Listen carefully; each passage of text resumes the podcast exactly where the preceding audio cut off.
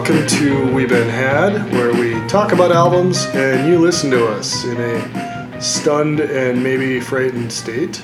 Bewildered, even. Yeah, I mean, clearly, that's step one. I am Keith Pilley, And I'm Chad Cook. and the deal, as always, is we take turns picking an album and then we both dig into it. This time around, it was my pick, and uh, we are addressing a ghost that has haunted this podcast since before we even started publishing it. Uh, we're talking about Husker Du's final album, Warehouse Songs and Stories.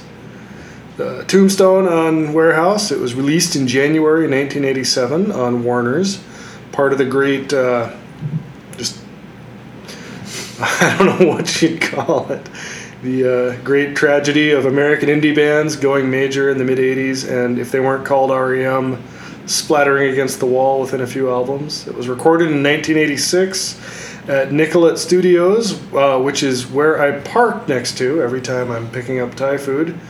Um, and it was produced by Grant Hart and Bob Mould. Um, uh, how, how would you describe this one?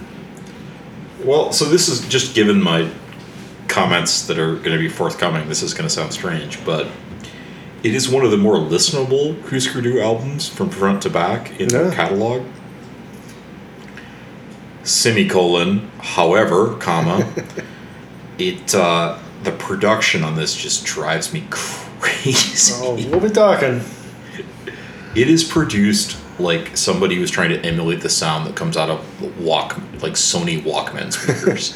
And it, I totally agree, and it makes me. it- It's so exact on that that it, it makes me wonder if there's just like if just the gear at Nicollet Studios just wasn't capable of better than Walkman's sound. Yeah, I don't know. It just doesn't like it has no low end. None, none. It's just it's so tinny. It's Yeah. which is you know like it's so Keith kind of made reference to this, and I actually didn't even know this until he sent me this uh, this article before the show. But that that studio is actually right next to uh, Pancho Villa, Yeah. Which yeah. is a Mexican restaurant in the Twin Yeah. Cities that has a wheel that you get to spin on your birthday. it's a great place. It's it's wonderful. It's a it's a fantastic place. Oh, yeah, no, I love like um, I love that Nicollet Studios is there, and like it, you know, it's obviously it's been there the entire time I've lived here, and I didn't know what it was, you know, and like I moved here because I was a Husker Du and replacement super fan, basically, and like I was walking by that thing for years and had no idea what it was. No, it looks like a post office. Yeah, There's like no windows. It's Yeah. just a you know nondescript building. this fucking rad studio where you know the Huskers recorded lots of their albums. The Replacements recorded lots of their albums. And it just looks Ton of local history, yeah, and I mean this of the Husker Du albums. I would say this has the most callbacks to Minneapolis. that's a good point. Yeah, It might be the only one that has any callbacks to Minneapolis, but that's yeah. I don't know. but I imagine we will delve into that. That's that's an angle I hadn't thought of. So I uh, just what I was gonna say. I wanted to talk about like how this album fits into Husker Du's career, but I think the way you were talking about the production maybe makes it more sense to like how did you what was your way into Husker Du and like was this album part of it or were you Yeah, so kind of backwards actually, because I started with Candy Apple Gray. okay uh, because growing up in the mid 90s i was a big like soul asylum fan like, Yeah. oh you should check out husker du yeah. And so i got candy apple gray and then everyone said oh zen arcade is the album to have. Ah and I, I think zen arcade has good songs on it but like as an album it's very hard to listen it is a tough sit. um, I love it, but it's a time. Yeah. Like I love it as a thing that's just out there. I don't love it as a listening experience. I love individual songs as listening experiences. But Right. So I feel like I kind of went I kind of went backwards and then. I started to like listen to more Bob Mould solo stuff. yeah, Um, and didn't quite circle back into the uh, Husker Du until I found the Living End. Yeah, um, which- cheapo. It, it says a lot about. A, it's amazing to me that Husker Du is like one of the great bands, and like the only album of theirs that's produced worth a damn is the live. Yeah, no, it's criminal, really. It's, um, and and I think you know there aren't a ton of these songs on the Living End, but if you want to Yeah. hear them performed uh, or want to hear them mixed properly, like that's, that's where you do it. quite a bit better. Yes. I. It's funny. I my way in was. Um, oh, it looks like we're redlining a little.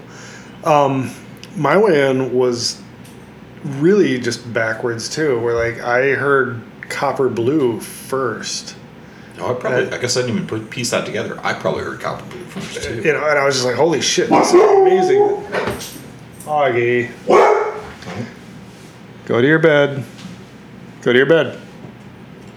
Go to your bed. He's like, is someone going to deal with this? Am I am I to put up with this for the entire evening? He's barking at the wrongness of listening to Sugar first.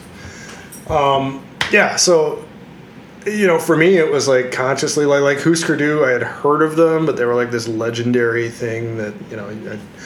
I, um, and I ended up getting Warehouse at I think the Best Buy in St. Cloud, Minnesota. Oh, Uh, font of great music. right. Um, but So uh, you you would have had to. It was a considerable drive Yeah. to get to. you had to work. Yeah. it, which actually, like you know, like I you you appreciated a CD if you had to drive to St. Cloud for it. Hey, we had to drive to Des Moines to get the Best Buy. Yeah, it's, I mean, okay, there's open country there. Yeah. That's something. Um, oh, but so I mean, where I was going with that is, um, I think if you were coming in from Copper Blue, like the best case scenario is to get Warehouse first because it's, you know, it's the the closest, you know, just in terms of Yeah, it's kind of that like a. production and It's like a baby from Black Sheets of Rain and Copper Blue. Yeah. Yeah, and you know, I think I think the reason I chose Warehouse specifically, they had I remember the Best Buy had several albums, but I was like, well, this one has the most songs, so I'm getting the Yeah. most bang for my buck. I mean, Uh, that that's probably not a terrible way to look at it. Yeah. I mean, I, I just I would be curious now. Like, obviously, you can't do this now, but like, what were what do you think the other albums they had were? I can't remember. Um, I'm I'm sure they had Candy Apple Gray. 'cause Candy I, Apple, I yeah, ended up probably. getting it there too, and just based on CDs that I got in Morris and knowing that you know that was my source, they must have had New Day Rising. Yeah, that's a pretty good pull, though. They Yeah. New Day. That's uh, that's actually I I would say that's probably my one of my favorites. New I Day think- Rising. Yeah, I think that's probably the best of theirs. Um, well, and that's you know the other thing I wanted to talk about before we really get into the album was just for people who aren't like Husker Du heads to just kind of talk about this record, you know, in the broader context of Husker Du. So like this was their last record. It wasn't meant to be their last record. It wasn't, you know, it's not not like All Shook Down. Um, not even really like Anodyne, where you know, like it's pretty clear Farrar knew that was Uncle Tupelo's last album, even Tweedy didn't. This one, like I, it you know, listening to Mould's memoir, it sounded like he thought they were going to keep going, and then just didn't. And Yeah, I think it, it's it's hard because you know I I am a Bob Mould fan, uh, Yeah. and you know I'm not not a Grant Hart fan, but you know like Grant Hart's solo stuff has never really done much for me. yeah, Um, not to speak ill of the dead, but uh, so it's like it's hard for me not to view these records as like Mould v Hart. yeah, and sort of split them up that way yeah, um, you know, but I think one of the things that just listening to it here, that you know, I think the best of both of them can come out when yeah, you know, like Mould has the scorching guitar, and then you've got another voice to kind of play off of his. and their their voices work so well together. Like it's another one of those low high combos, and you know that it's not that that's like the iron law the way it has to be, but that seems like that's frequently like a pathway to really good vocal harmonies. I think just yeah, I think just differentiation. Yeah, You know, like there are some bands that I hear there are two people singing, but I can't tell I can't tell the difference. So totally. Yeah, it's kind of you know this you can definitely tell who's singing and who's Purdue. Yeah. Um, especially the one song that uh, the that the bassist plays. Yeah. That's I think there is only one, right? only one that I know of. Yeah. Uh, there might be something early because like really the stuff before Zen Arcade like I've heard but it doesn't stick. I'm I'm a fancy boy Husker Du fan. That's right. You're the you're the nouveau riche of, uh, Yeah. of Husker Du fans. New money Husker Du. Um, but yeah, so you know, it, uh, again, like if you are by some weird chain of coincidence listening to this but don't know like the tale of Husker Du, they you know they were a Minneapolis hardcore band, um, formed in about eighty, burned really hot on SST, and then jumped up to the majors. Uh, released an album on Warner's that nobody liked called Candy Apple Gray. Uh, then released this one, and there was like a lot of hype. There was like a lot of belief that they were gonna, you know, basically be Nirvana a few years early, and then uh, Grant Hart developed a heroin addiction, and that basically seemed to be it. And their manager killed himself, and just a lot of I think there were just a lot of circumstances Yeah. that were kind of working against, and just I think, you know, not really wanting to be around each other anymore. Yeah, that's I, yeah. I, I was realizing as I was talking that I was like pinning it too directly on on Hart, and I don't think that's fair. I think, but I think like I think they were just tired of dealing with each other's shit, and then that happened to be the particular thing of shit.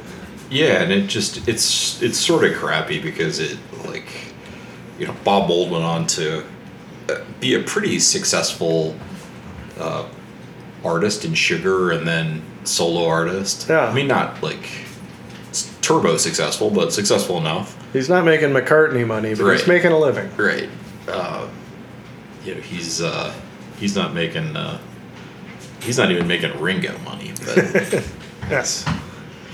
but I mean, I think Grant Hart just sort of languished a little bit with Yeah. substance abuse and There's this thing where like it, it, I I'd kind of picked this up anyway, but reading Mould's book really doubled it down. That you know he's just this very driven person who knows what he wants and like has a plan to get there and is gonna get there and like it's not that he's like an evil or bad person, but he's you know he's very like I got a plan, I'm gonna stick to it and that you know it's this weird thing where like I think that drive led to him being successful after the band. You know, he like he had the internal machine to keep it going, but it also probably made him just a giant pain in the ass to be around. Then, I think so. You know. I mean, uh, if it, it's a fine line between being like super self-centered and being super driven, yeah, yep. and you know, I think very successful people are often over that line. yeah, I think that is correct. But it, uh, I, and I think I swear we've told the story a number of times, but one of the saddest moments in my f- First Avenue concert viewing was going to, I can't remember if it was Son Volt or Jay Farrar solo, but one of the two. Yeah. And Grant Hart opened, and it was just him with this shitty, this one shitty amp and uh, guitar singing like Husker Du songs, and it was just, I, I was, it was sad. Yeah, it it really like it was just bad too because like like the whole one man with an electric guitar singing accompanying yourself like not too many people can do that well and it's just like cosmically not fair that the person who can do that the best is Bob. Yeah, that is true. So That's Hart's there like, accurate. Uh, you know, like if he had just done that with like a 12 string acoustic, I think that entire show would have would sit differently in our heads, where we'd be like, "Oh my God, we got to see Grant Hart. This is great." Or you know, if you like contacted Greg Norton and was like, "Hey, do you want to come out and play bass on this?" Yeah, Like that would have been. I think that would have just something other than yeah. you know the whole. I don't know. I um, I don't know where else to fit this, but I just I gotta put it in. A friend of mine in Boston has an insane Grant Hart story, um, where Hart was traveling and somehow ended up staying in her apartment, like just crashing on her couch. And she was like, "Oh, this is great! Grant Hart's sleeping on my couch. This is so cool." Um, and she goes out in the morning then and sees her favorite coffee mug on the coffee table uh, with Hart's dentures floating in Oh. them. Jesus. and and you know and he's just like oh what what's you know um so yeah you know like I, in a way like it's not that's not like a monster story like you need your dentures you got to put them in something Right. but it is just kind of a crap thing to be like oh this, you know i was so excited for this and oh now it's kind of gross and weird It's like having like Chet Baker at your house or something. like, let me take my teeth out. pretty i don't know pretty strange pretty controversial um, did you have anything like album wide you wanted to talk to before we get into No, it? no, I think we hit all that. Oh, Og's got a squeaker. Let's see if he. He'll lose interest eventually. Yeah, I. If he gets really bad, I'll pause and put him on a leash. But He's, I I, think he's already done with it. yeah, I think he'll crash pretty soon. Okay, so well, if we dive into the album, um, I kind of structured my notes more by region than by individual songs because You don't want to go through all 25 songs individually. Uh, you know, that would be. I, I, I think I, I learned some lessons when we did the wall. Let's put it that way. Well, the wall is especially hard because it's like he'll just throw a track in there that's 14 seconds long. yeah, it's just just a voice on a TV talking. Uh, okay, we, uh, we are being beset by a Labrador here. I'm gonna pause and.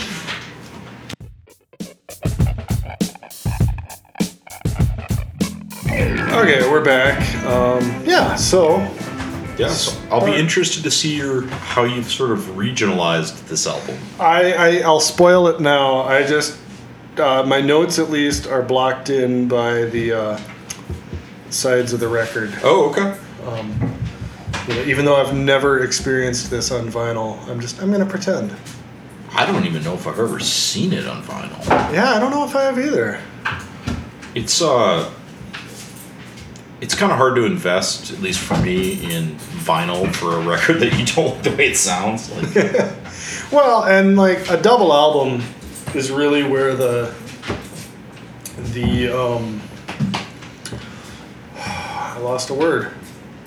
Ease of use comes into play. You know, like I'll flip a record once, but well, as someone who just got done listening to, for some reason, I thought it was a good idea to buy the Last Waltz huh, on vinyl, which is like four Did you records. do that before Robertson died? I or did it after? before Robertson died, but I just listened to it again Okay. last weekend as sort of a Ah. tribute. And uh, yeah, really good. Uh, although listening to it in its entirety is a little bit of a chore. Yeah, you're another one where you're in for the haul. That's right. It's a it's a good haul, but Yeah, just I mean, it's it's a lot. It's, It's a a lot, lot. of you know they. It's a great documentary. yeah. Um, I don't know why I thought I needed to own it on vinyl. I don't know. You know, I, I, I, I honestly think there is something to it. Looks good on the shelf. Yeah, it, You know, it's cool. like it's it's- got like a you know, it's got a color booklet that's you know of shots from the. But like when the thing is a moving picture, right? Yeah, You're I'm like taken back to like when I was a kid and I had the like. I had the kiddie version of the Raiders of the Lost Ark on tape. Yeah. And then it had like a book that you would follow along. yeah, Like that's kind of what it feels like. Like it's you're not yeah. You're sitting there trying to picture the image. right. Right. Yeah, I gotcha. Um, back to warehouse though. Um, how about the fucking start of this? Like this, I love the way it it, kicks in wonderfully. It has this like this great sense of like, hey man, strap in. You're gonna hear some songs and stories. That's right. It's like it's like uh, I have my note was it's like Springsteen's glory days just amped up. Yeah, I think that's accurate. I think um, I think that's a thing. I would not have put Springsteen together, but when you said that, like I was really struck prepping this how literal the album title is. Like I remember when I bought it, I was a little worried by songs and stories because I was like, "Oh my god, is half of this going to be spoken word?" you know, and it was a relief that it wasn't. But It's um, spoken word and it's a Jello Biafra. but uh, but it you know all of the songs are written as stories and like i- and that's a very Springsteen-esque thing and it it's really a strength I think you know and like they're all sometimes they're like character pieces sometimes like this one I feel like is just kind of evoking a mood but it's just it's I don't know I it's really impressive that they do that and I, I guess their other albums are like this, but not as you know.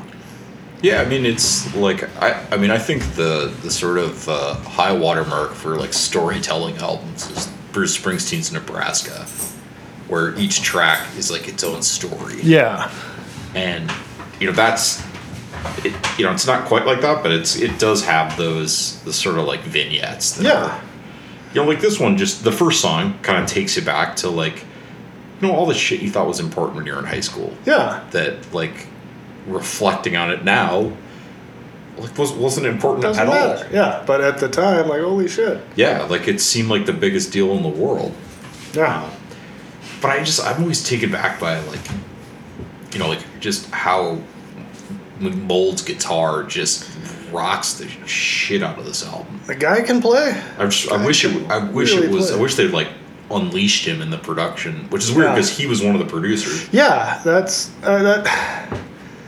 Uh, yeah, you know that uh, I, all day today. I you know like I just knowing that we were going to talk about the production of this, I was like trying to figure out how to how to articulate my beef with it. And I think it's just it's like the guitar and drums both are just so flattened down onto these narrow little bands. Even the bass, I feel like, is not is just sort of like muted. yeah, I don't And know. just- I I I feel like it's. uh But there, I mean, there are some really good songs. Oh, for especially sure. on this first on that first side. that that the, the run from you know I, I would say up to ice cold ice like th- those are all just fucking apex jams of different types It, uh, I don't know. I feel like uh, you know, standing in the rain is sort of like if you were to say, "Give me one song that encompasses Bob Mould." Right? It's got searing guitar. yeah It's about getting effed over by a romantic partner, and it's got like a good degree of anger and rage. Yeah. Like, you know, if Bob, if you wanted to reduce Bob Mould to a mathematical equation, I think that would be it.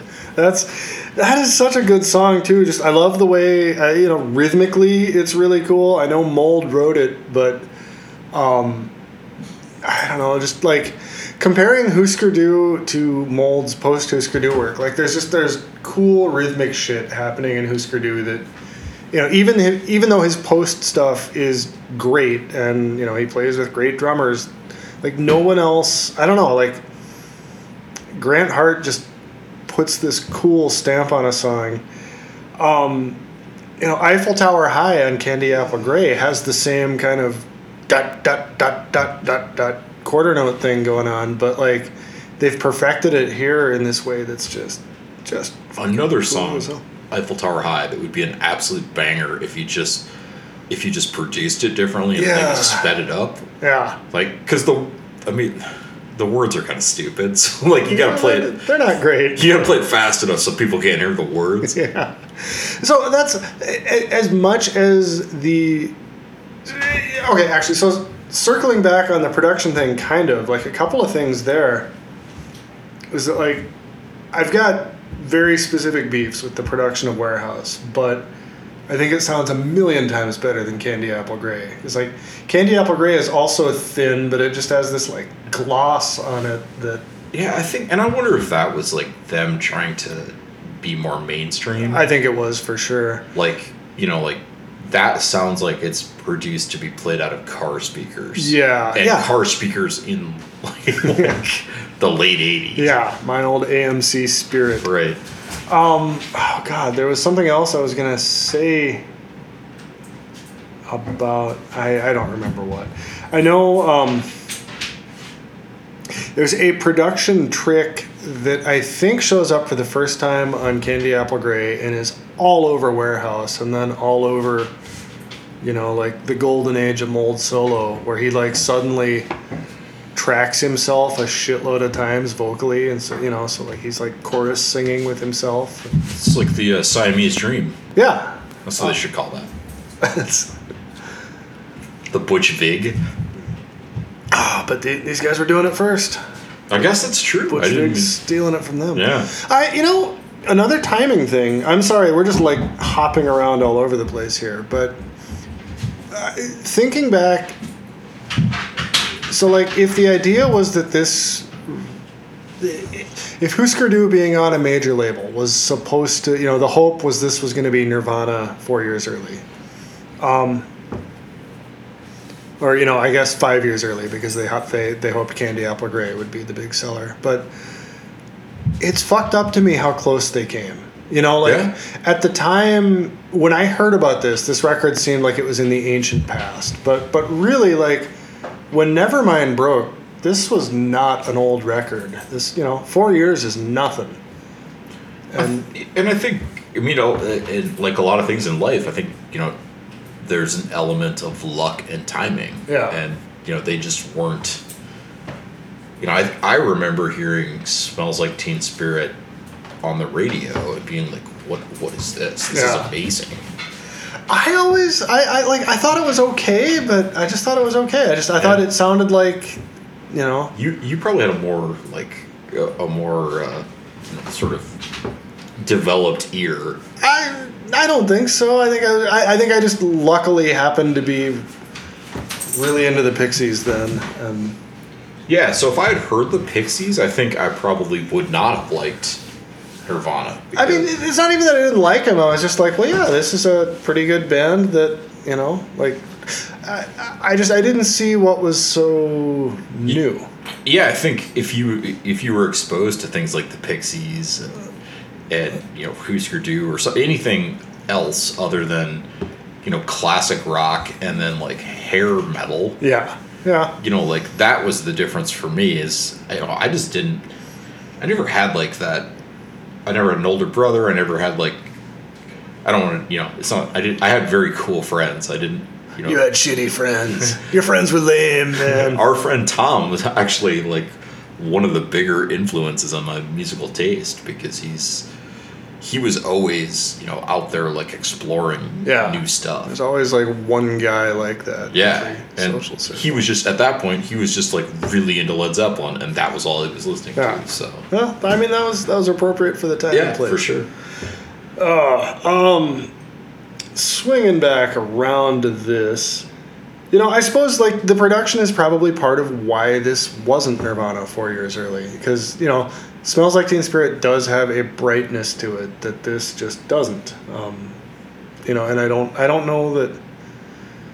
I mean, I guess if this had been produced like Copper Blue, maybe something could have happened then. You know, maybe these songs are too mature to be hits on the level of "Smells Like Teen Spirit." You know, like Teen, "Smells Like Teen Spirit" is a great song, but these most of these are kind of like broody songs about adult concerns. You know, like teens don't really get pumped up about like I was gonna m- meet my boyfriend and he missed his bus and I got screwed and you know like that's Until emo came around. True. Well, okay, so that is a thing that um, I think I always thought I thought at the time, and like I felt this has kind of been backed up, you know, as time has come along. That what set Husker Du apart from the other hardcore bands, like what made them better to me, was that they had this like intensity of feeling that wasn't all anger you know like they just they really cared and like some of that caring was fueled by speed but they still like they really cared and uh you know they don't sound like an emo band but they are kind of emo in spirit i think For sure.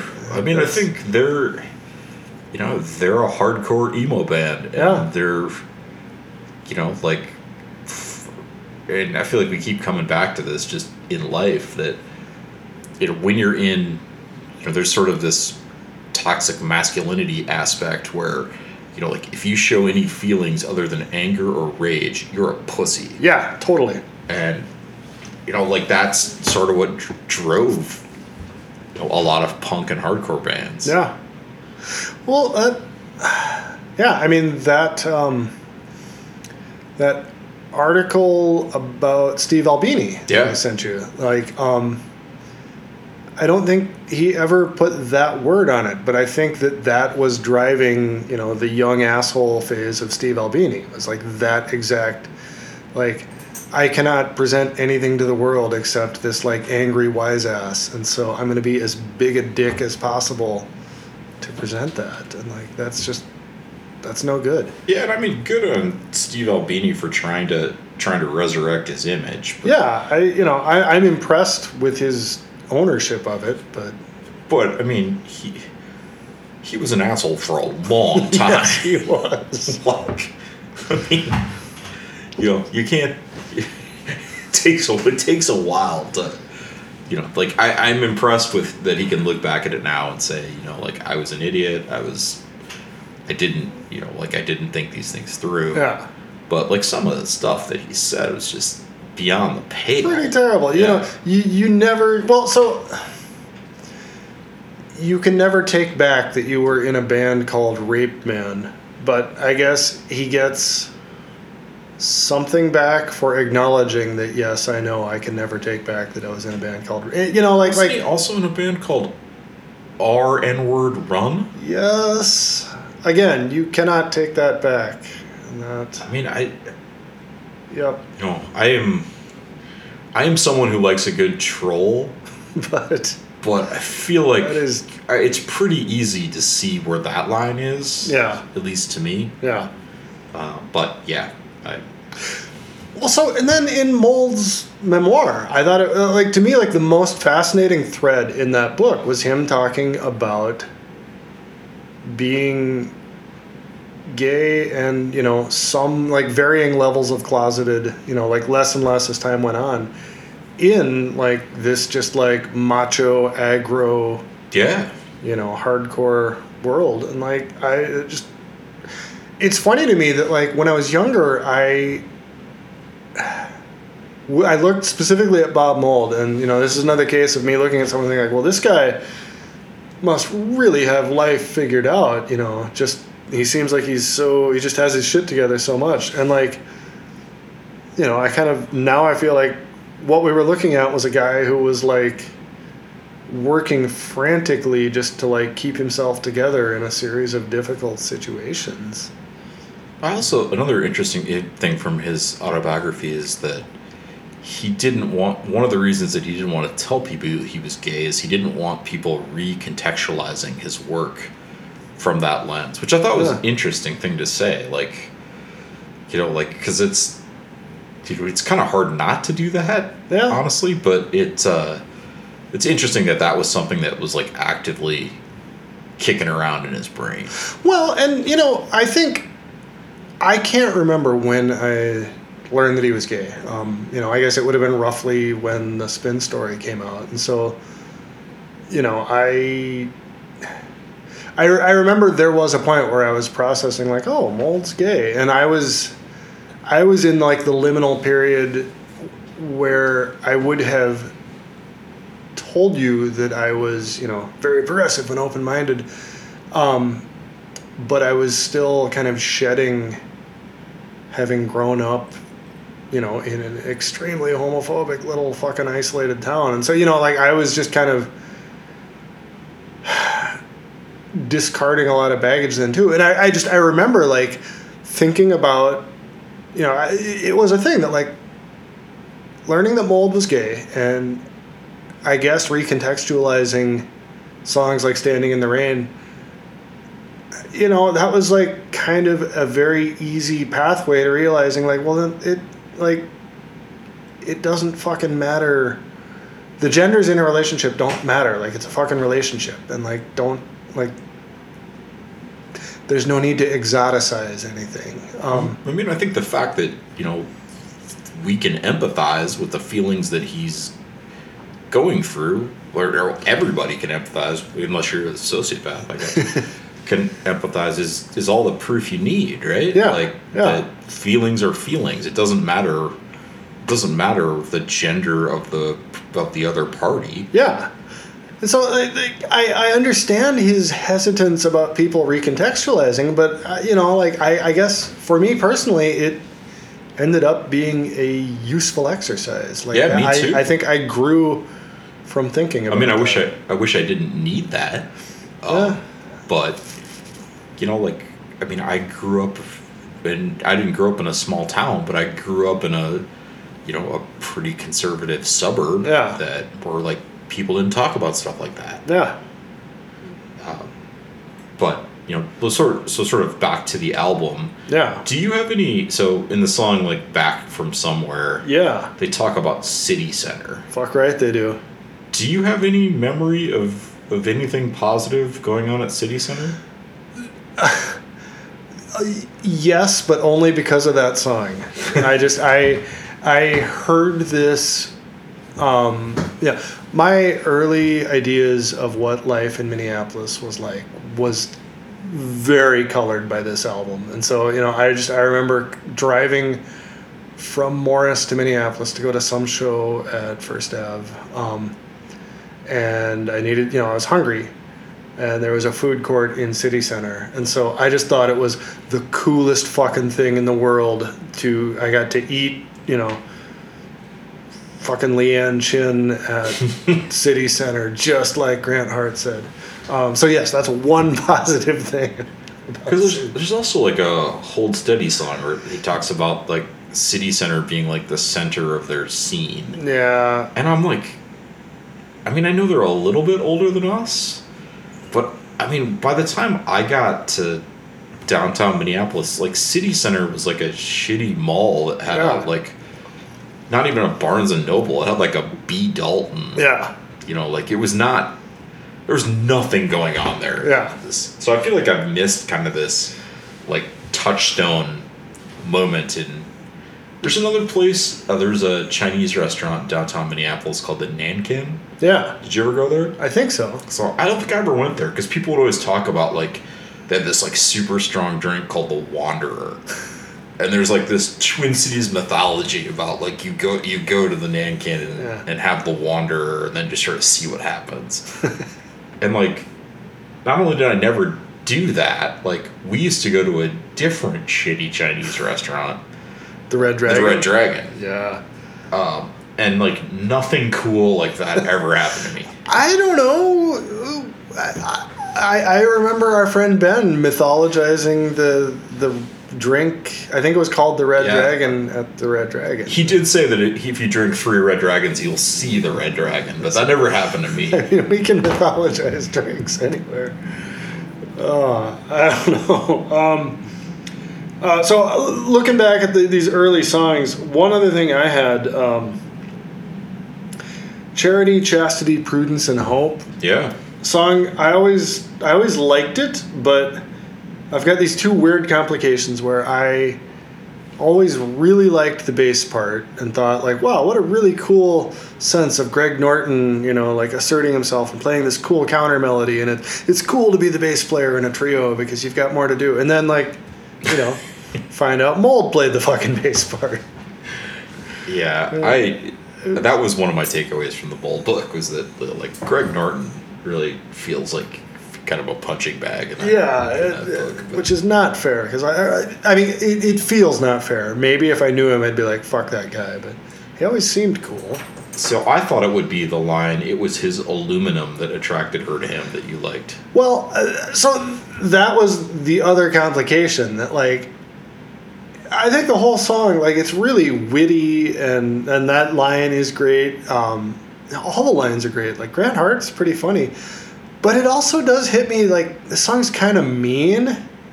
You know, it feels like Grant Hart making fun of homeless people, or at least being very judgment, judging about them. It does. It does feel that way. Although, I mean, I don't. I, I don't know that aluminum is particularly magnetic, so I don't know that that's a great analogy.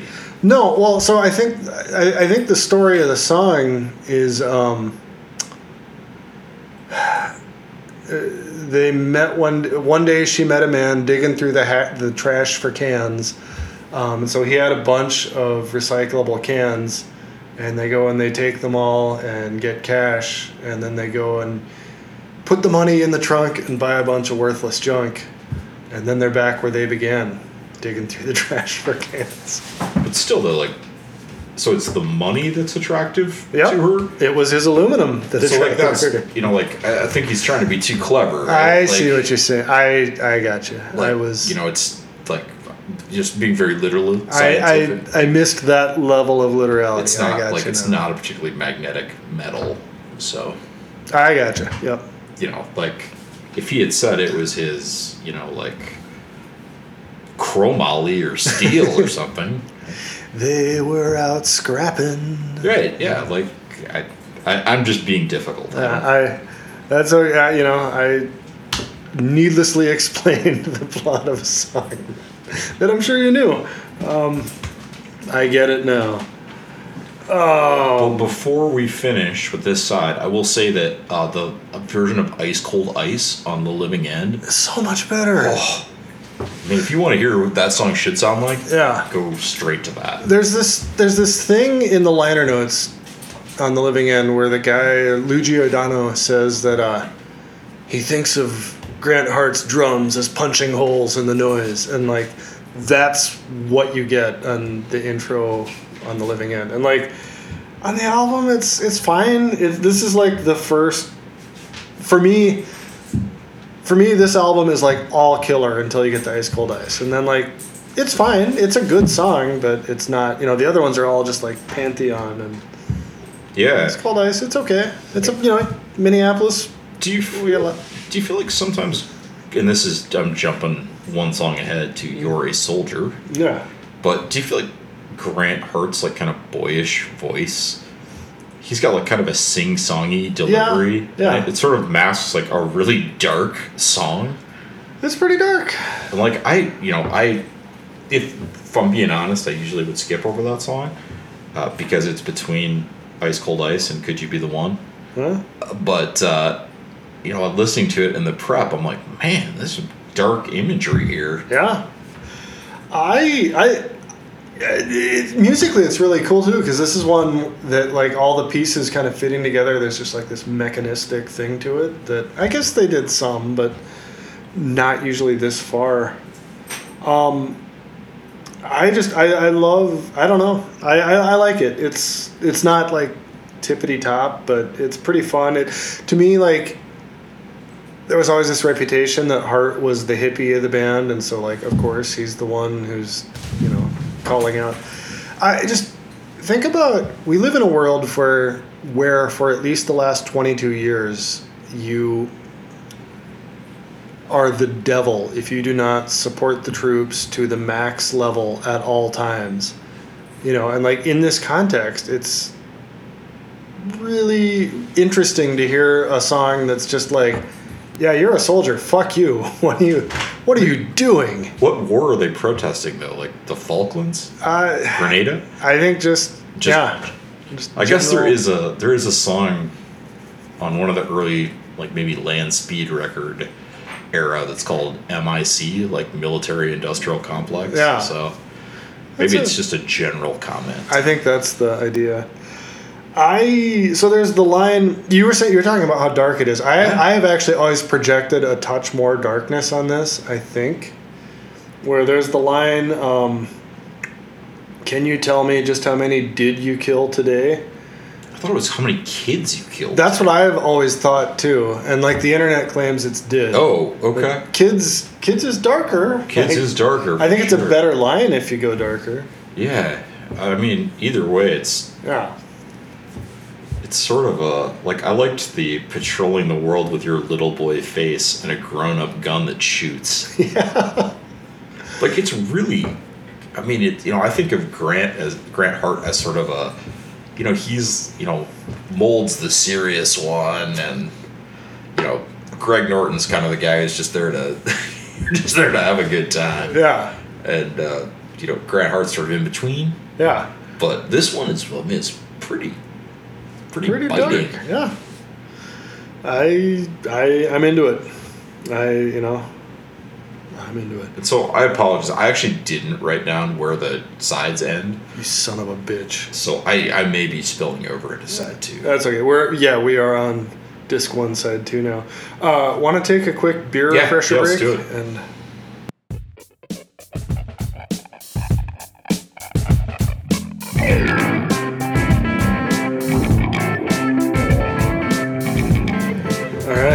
back in. Um, so the rest of disc one side two. Um, I don't know. What do you think? Any thoughts on "Could You Be the One"? I, I love Could You Be the One? that is a great jam. It's like a proto Black Sheets of Rain. yeah, It's like a, I mean, it's again, if we're if we're talking about our our mould equilibrium, it's Yeah. got you know love, loss, great guitar. I love the solo on this. It's so like just kind of off kilter. Like it sounds like someone trying to walk along, balancing, holding something, and just kind of keeping it together. It's uh, you know, I I was looking for, and I, I love Could You Be the One, but I was looking for a good joke to make about too much spice and Dune. and I honestly don't think I can come up with unless it's like a cautionary tale about Dune. Dude, your eyes are so blue. Right. It Too much spice, dude. But I think I mean it's not it's not a great song, but I, I I do I do like it because it's like it's sort of what makes it's a good encapsulation of what makes Husker Du work for me. It's like Yeah. you just kind of let Bob Mould haul on guitar, Yeah, and then you know you you sort of fill in the fill in the vocals. yeah. I I kind of I bounce back and forth between thinking like I like to me too much spice really feels like it is Grant Hart painting a picture of someone in his life who you know is just like taking it too far. Um, and the specificity specificity of it is really interesting. But at the same time it's also just kind of the archetypal like perfectly okay grant hart song. Like it, it I, I don't i don't hate it but it's not you know he, he does so much better work on this record I am gonna try to work that into just my everyday lexicon of too much spice. I'll just be like, too much spice, dude. Too much spice. So I had never caught this until just now, but it's interesting that um, Too Much Spice and Friend You've Got to Fall, you know, like one's a Hart song, one's a mould song, but they both feel like they're like addressing somebody and saying like, all right, hit the brakes, fuck fucko. Yeah, tap the brakes. Uh, and the weird thing is, Friend You've Got to Fall does kind I don't think it is, but it does feel like it could be mould, you know, telling Hart to tap the brakes. Um, just kind of knowing the context. Um, I don't know. You know, it probably isn't, but I just I've always liked that line. There's nothing wrong with having aspirations. There's nothing wrong with walking tall. yeah. I don't know. It just is, it's a friend you've got to—you've got to follow is much more of a banger than uh, too much spice. It is.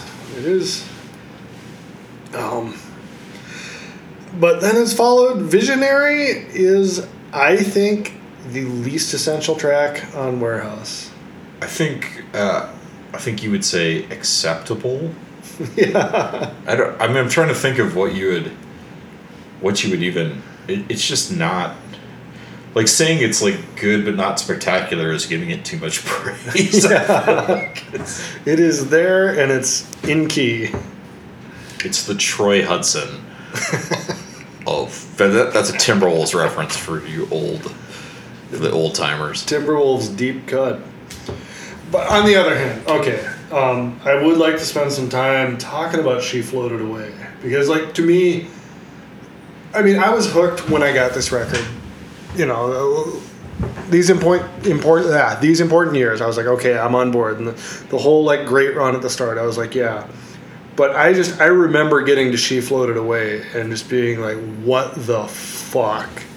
That is, I, I just, I love this song so much. Yeah, it might be my favorite Grant Hart song on the album. Yeah, it's I mean, I, I and I love when Bob Mould hauls ass on guitar, but he does a good job on this one of kind of like stepping back yeah, and just playing like like sort of like a sonic distortion in the background. I was kind of amazed. So like for for literal decades, I thought this song was just too cool to be learnable, and like it's it's just in the past couple of months that I've actually learned how to play it.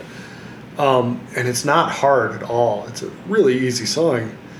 But like in the process of learning it, you know, and also like listening deeply, I was kind of amazed to realize like Mould not only doesn't play there's no guitar solo, but he doesn't even really play any lines. Like it's just chords and like the only differentiated notes that you hear are a fucking vibraphone or a marimba or something.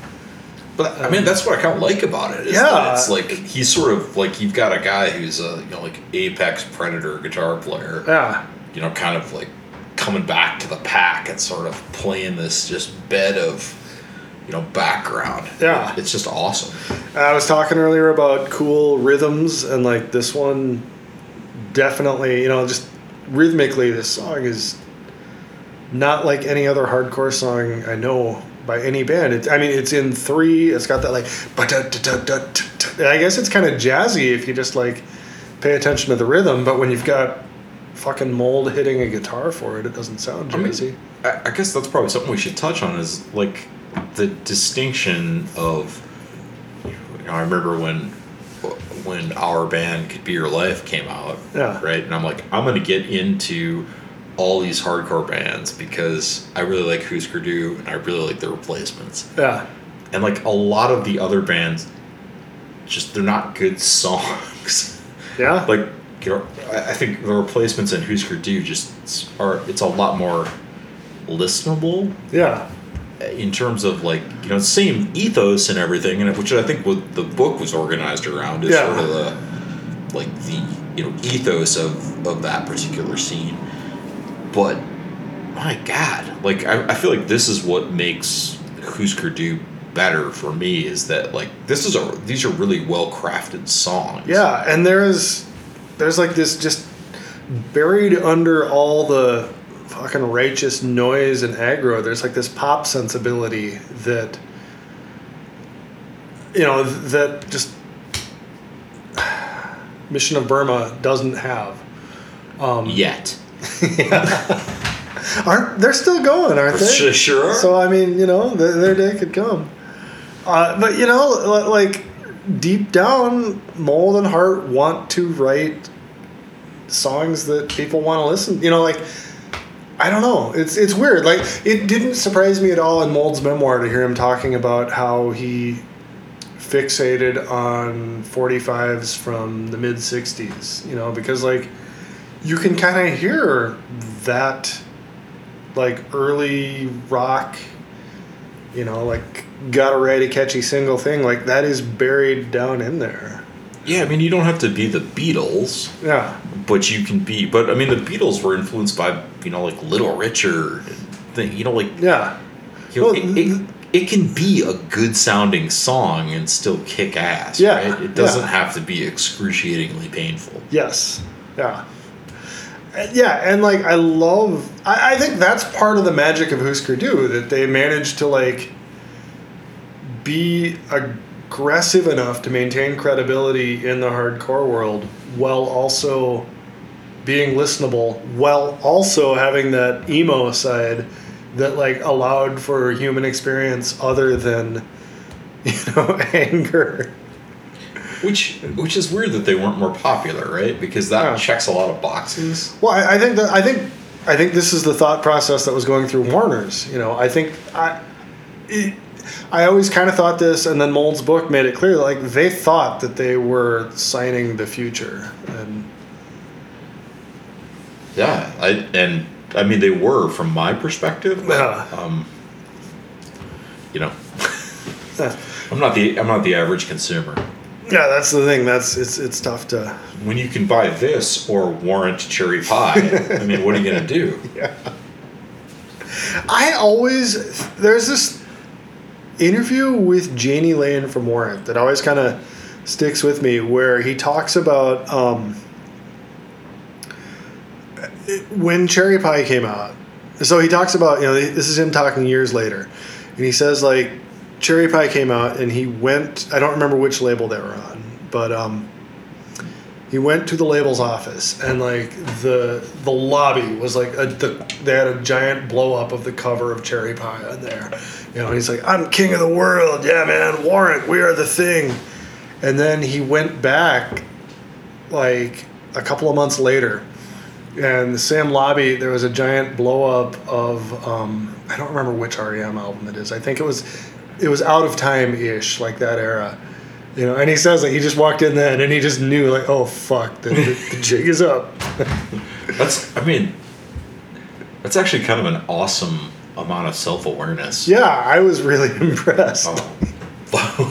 but like, I I can just see him walking in there like you know peacocking on his way in and just being like, ah, Oh no. I don't know.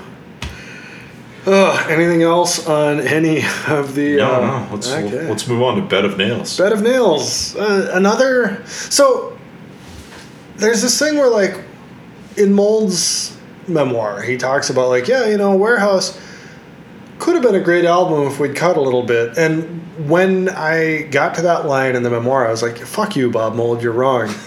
but, you know, then, like, Bed of Nails, yeah, you could have cut it. I have some edits. it's not. It's just. It's uh, so this is this is kind of an aside, but they have this concept in Major League Baseball called the forty man roster. So Okay. like the forty players, major league and minor league that are protected, Yeah. and uh, often GMs will say, "Well, we don't want to cut anyone off the forty man roster to bring somebody in," Yeah. and and the response is always, "Give me a pencil." and I feel like bed of nails, bed of nails would be the like. Yep, don't need this. Uh, there's I have been at very high levels of super fandom for this record, and I've just never been a fan of this song. I, the thing that's weird is like I I've always felt like I'm like kind of 55 45 mould Hart on my fandom. I'm like 80 20. I but but if I look at this record and I I've got the pencil out, most of the songs I would cut are mould songs. Like yes, I would agree with that, but I would also say most of the songs that you'd identify as like just epic are also mould songs. I don't know. I I mean many of the mould songs are epic, but many of the Hart songs are epic. I don't know if uh, maybe standing in the rain is as good as she floated away, but I I mean Yeah, maybe not. I mean, I think the it's also sort of maybe it's not fair to either of them, but you've got on the Hart songs you've got Bob Mould playing guitar, and you know on the mould songs you've got Grant Hart singing, you know, backup vocals So- and playing the fuck out of the drums. right, Like accretive. They're accretive with each other. yes, so it's like a- it's always bigger than the sum of the parts. Yeah. Like for sure. Um, tell you why tomorrow, like not great, but I appreciate how weird it is. yeah. I, It's kind of I guess I like I just the way the bass is like just muted just drives me crazy. Like, yeah. I uh, I do skipping ahead. I do think it's interesting if you read Bob Mould's autobiography.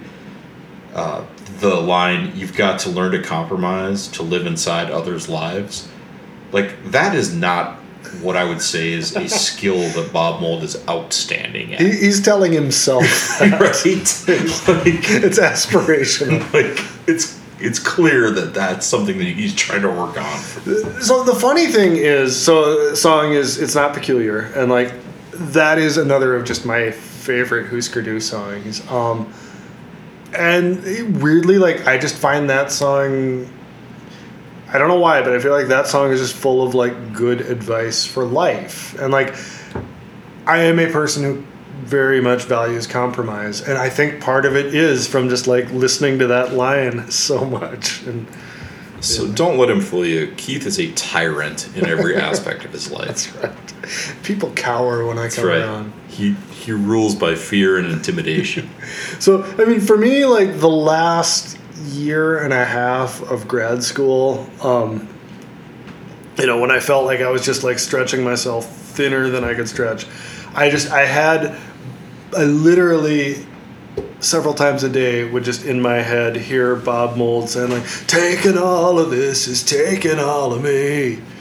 Just be like, "Yep, that is life." I mean, I think that is sort of the that's sort of the benefit of music for me is it like it puts to words feelings that I'm experiencing that I can't quite like put my finger on. Yeah, Like so, you know, like I wouldn't think to say that, but hearing it really, you know, speaks to what I'm feeling. yeah, that and makes sense. And yeah, and then you know, and there's the music next to the words, providing this like extra emotional color. Yeah, it's fantastic. I and so, excuse me. The knock on Warehouse is that it's too long, and like I know where people are coming from. You know, like we've we were just talking about what songs we'd cut. But I feel like the strength of the record is it is so long, but so good that the length lets you kind of find songs later. And like this was this was one that I think I'd been listening to the record for a year before I really fixated on like, no wait, it's not peculiar is a great song. And I mean, I think it just, and I mean, nobody does this anymore because it's like I'm old, but Yeah. like there there aren't that many records that you can put on and just run, Yeah. right? Like this is one that you could do that with, Yeah, you can just take the journey. and I don't know. There's something to be said for that. Like I always I always appreciated that about this album. Was It was Totally. a, you know, if you're driving somewhere, right? Like pre, you know, pre Spotify playlist, pre iTunes. Yeah. you know, like you only have limited number of CDs. This is a CD that will reward you yes, in the car. yeah. Put it in, and you can you know drive to Mankato or Yeah. whatever. You are you are set for the next hour and nine minutes. That- What do you think of actual condition? so I actually think it's it's like kind of a fun, stupid song Ah, that's like a break from the vibe of the album. yeah. It's sort of like on Hootenanny, the replacements album Hootenanny, where they Yeah. throw Buck Hill in there, yeah. and it's like you're just like what. What, what where is did this? this come from? Yeah, like it's just a, like a it's like a palate cleanser. Yeah. I hated it when I was when I was young. Like my, my early days of this record, I was like actual condition sucks and it is proof that Grant Hart is, you know, the secondary talent. And like now I just I love it and actually wish that they had done an entire either the band or just Grant Hart had done an Americana album. Yeah, so like that, it's interesting, and this is jumping ahead uh, to a song uh, to a song on side four, but like you can live at home to me sounds like a Talking Heads song. Yeah, I can totally hear that. Like it, it's like you can almost you can almost feel like Grant Hart sort of breaking out of this like hardcore mode and Yeah. you know wanting trying to do these other things that and I like you know it's like I don't love those songs, but that it's kind of cool when you think about it in context of. Yeah, and it, you know, it feels like like Hart's solo work never lived up to his Hüsker Dü work, and he's there are so many weird like buds of ideas growing out of him here that like you just you wish that the band had stuck together for another record just to hear him be able to like explore this shit with the Hüsker Dü machine. with competent musicians surrounding him. Yeah, like it really could have. Um, you know, actual condition in particular. Like, I also love his vocals have the like the Sun Records super reverb on them. Yeah. sounds great. And It does sound cool. Like that. That is just a. That's a really cool effect. It's weird that like that piece of it is really well produced. yeah, you're right. Um, They got that, but they couldn't make the guitars sound good. I feel like the they kind of they loosened up a little bit on the back two sides because you also Yeah. have that. Uh, which song is it? Turn it around that has like like a synthesizer. A fucking wall of synthesizer just out of nowhere. and you're just like, what? Is, Yeah. What is going on here? I, I, I love like I love the exact thing you're talking about. Like just the sense at this point, you know, you're like 50 minutes into the record, and it just it feels like you're like hanging out and just watching these guys like come up, you know, just like oh fuck, let's try this. Yeah. Let's What's and it's interesting just in the context of like you know, hardcore is very rigid in Yeah. terms of like you know, like they're just there aren't like rules, but like it all kind of. I mean, maybe they're, maybe they're rules. I mean, there are definitely norms. Yeah, and and it's like you can just feel you can just feel them being like, bug it. it's synth time, bitches. We're, we're doing this. We're going in. Yeah, I that is. It's weird because like "Turn It Around" is not a song that I love, but I would go as far as saying it's not a good song, but it's fun. It's fun. I love the synths. I love. There's this spot, the spot where Mould is like, "I may not be anything, and you might be the biggest thing." Like I, I okay, I was kind of like operatically mocking it there, but like the way he sings it, I love how raw he sounds there. Like you kind of have to have the Bob Mould wall of cred to sell that line. but but I mean, even the even the synth sounds it sounds like like a 80 one of those little 80s like Casio key. Yeah, I'm sure like it was. It's like it's not even like a proper synthesizer. It's like, fucking Hüsker Dü. It's not like they've got you know a cool synth rig over in the next room. I'm sure it's just. but it's sort of like listen, we got we got some extra time in the studio. Let's plug this guy in. Guys, let's do it. Let's try this. Uh, I don't know. Yeah. So have we moved to side four? Or we? Yeah, let's just because I mean, no reservations. Uh, it's it's another one I would cut. It's, That's really, really not a good song at all. It, it, it is there to make Mould have more songs than Hart, and that's kind of what it's got. I feel like I do feel like though "Up in the Air" is kind of a buried track. Oh yeah, like I kind of like that. I like I think it's a underrated song. Yeah. Like it, it's sort of a reward for making it this far in the album. It's kind of the, the, the this is the thing with like the length of it. You know, like you the fact that there are good songs at the end of this, they're just kind of like they're waiting for you to discover when you've got the you happen to have the stamina to like still be noticing songs at the end of this. Up in the air is good. She's a woman and now he's a man. Like I just I love the kind of you know like like the middle of this record is so just turbulent and like that song just kind of to me at least like radiates calm in this just love you know lovely chill vibe. So, so i always read that as like she's a woman and now he's a man. Yeah i think you're right. Like you know like like oh this is what it took? Yeah. This again you know i i don't know i'm you know completely projecting my own thoughts but to me this feels like Hart describing people in his life um I, I don't know if he's actually doing that, but it feels like he is. And the songs that it, every time it feels like that, like a good song results. So. And I feel like I feel like I was a little Minnesota centric with my drive to Mankato. You know, if you're if you're in Boston, you're going to Portland, Maine. You know, like I think this this would be a good one to throw on. Omaha to Lincoln. Omaha to Lincoln. Um, you know, Fayetteville to Little Rock. Somewhere in the north of LA to somewhere slightly less in the north of LA. La Brea Tar Pits to LAX.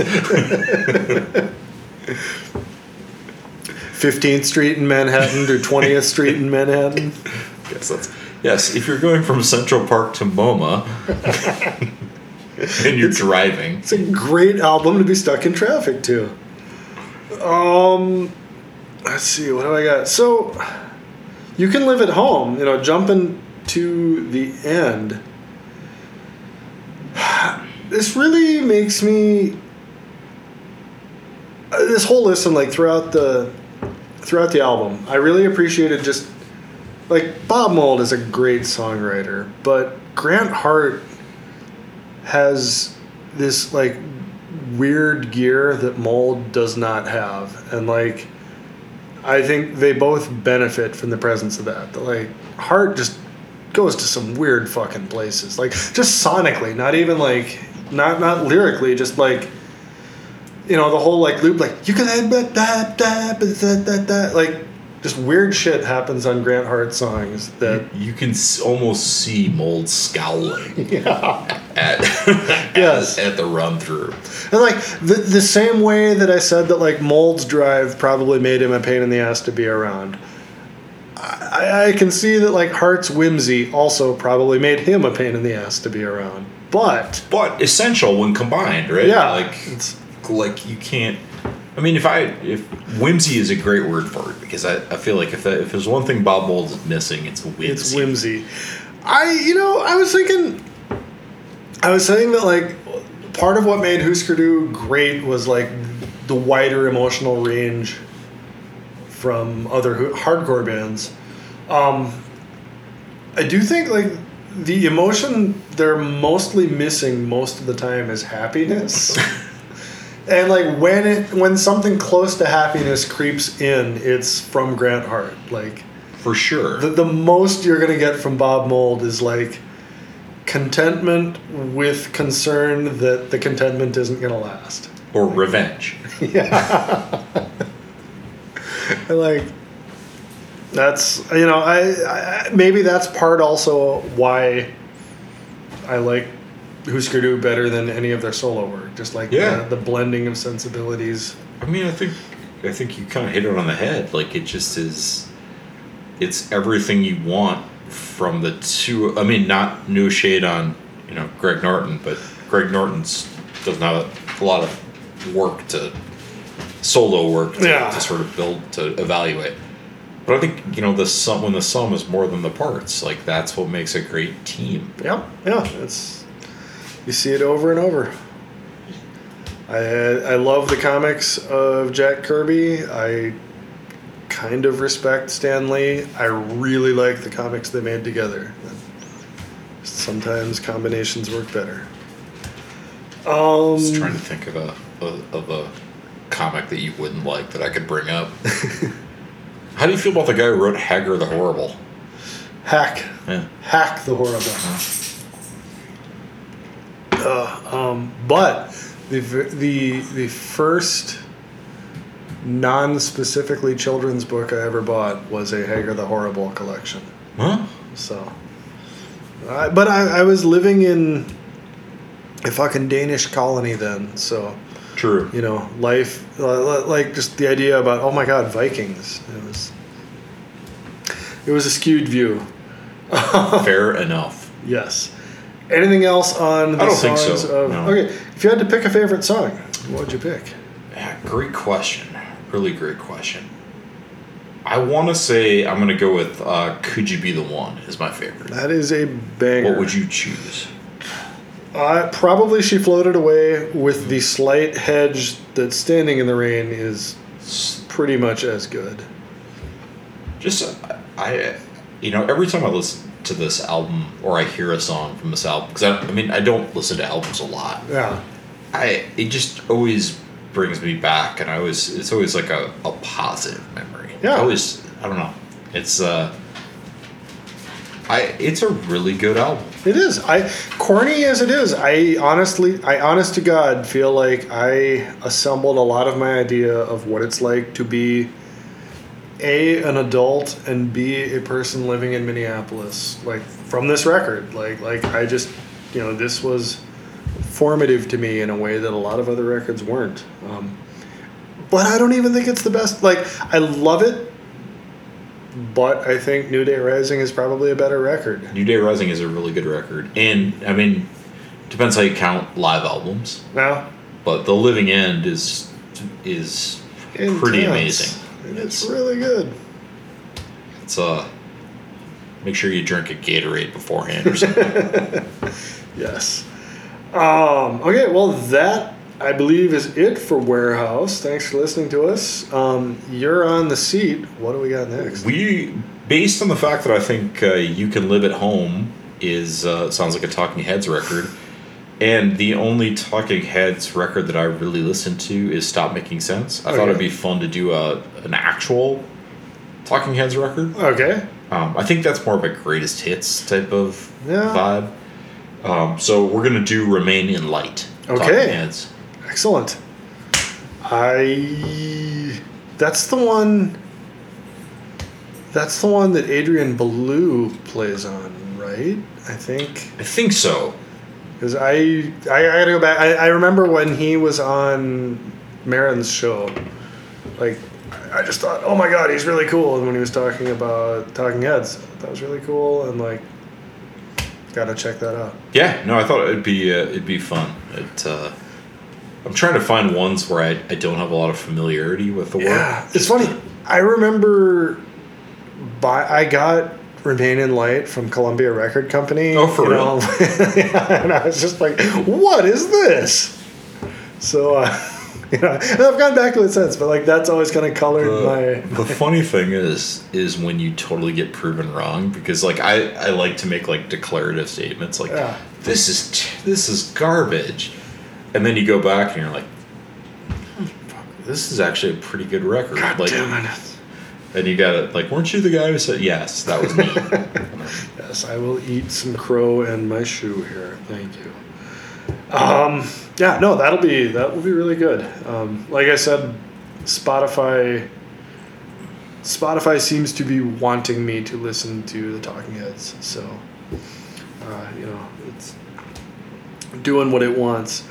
Uh, in the meantime, uh, that's it for Warehouse. Thank you for listening to us. Um, I am Keith Pilly. You can find me.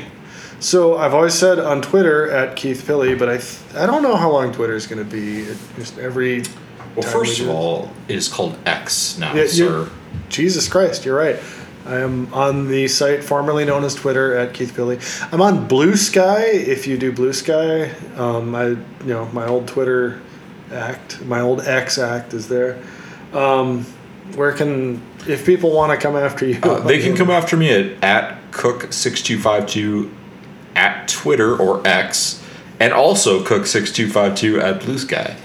Uh, but Keith actually has another uh, project that he neglected to he neglected to promote. That is true. If you are, th- thanks for reminding me. Um, if you're listening, I, um, depending on how you want to interpret it, I am either presenting deep, authentic, real research on a bunch of psychedelic bands who existed in Sioux City, Iowa in 1972 after David Bowie was um, stranded there briefly, or I am making up a story about what would have happened if that happened. Um, you can choose either way. Um, just I choose to believe. it's, uh, I mean, it's it's right there. Uh, just look for uh, a show called Forgotten Scenes in whatever podcast app you're on, and uh, you can you can get the story. Um, in the meantime, with this story, um, track us down, and we would love to hear from you if there's anything you'd like or don't like. Uh, if you think we're a couple of jabronis. Um, also, please spread the word about the show. I, I know that people are doing that, and I love that people are doing that. So thank you, people. Um, review us if you can. The algorithms dig that. And uh, talk to you again soon when we dig into Remain in Light. Adios. Don't.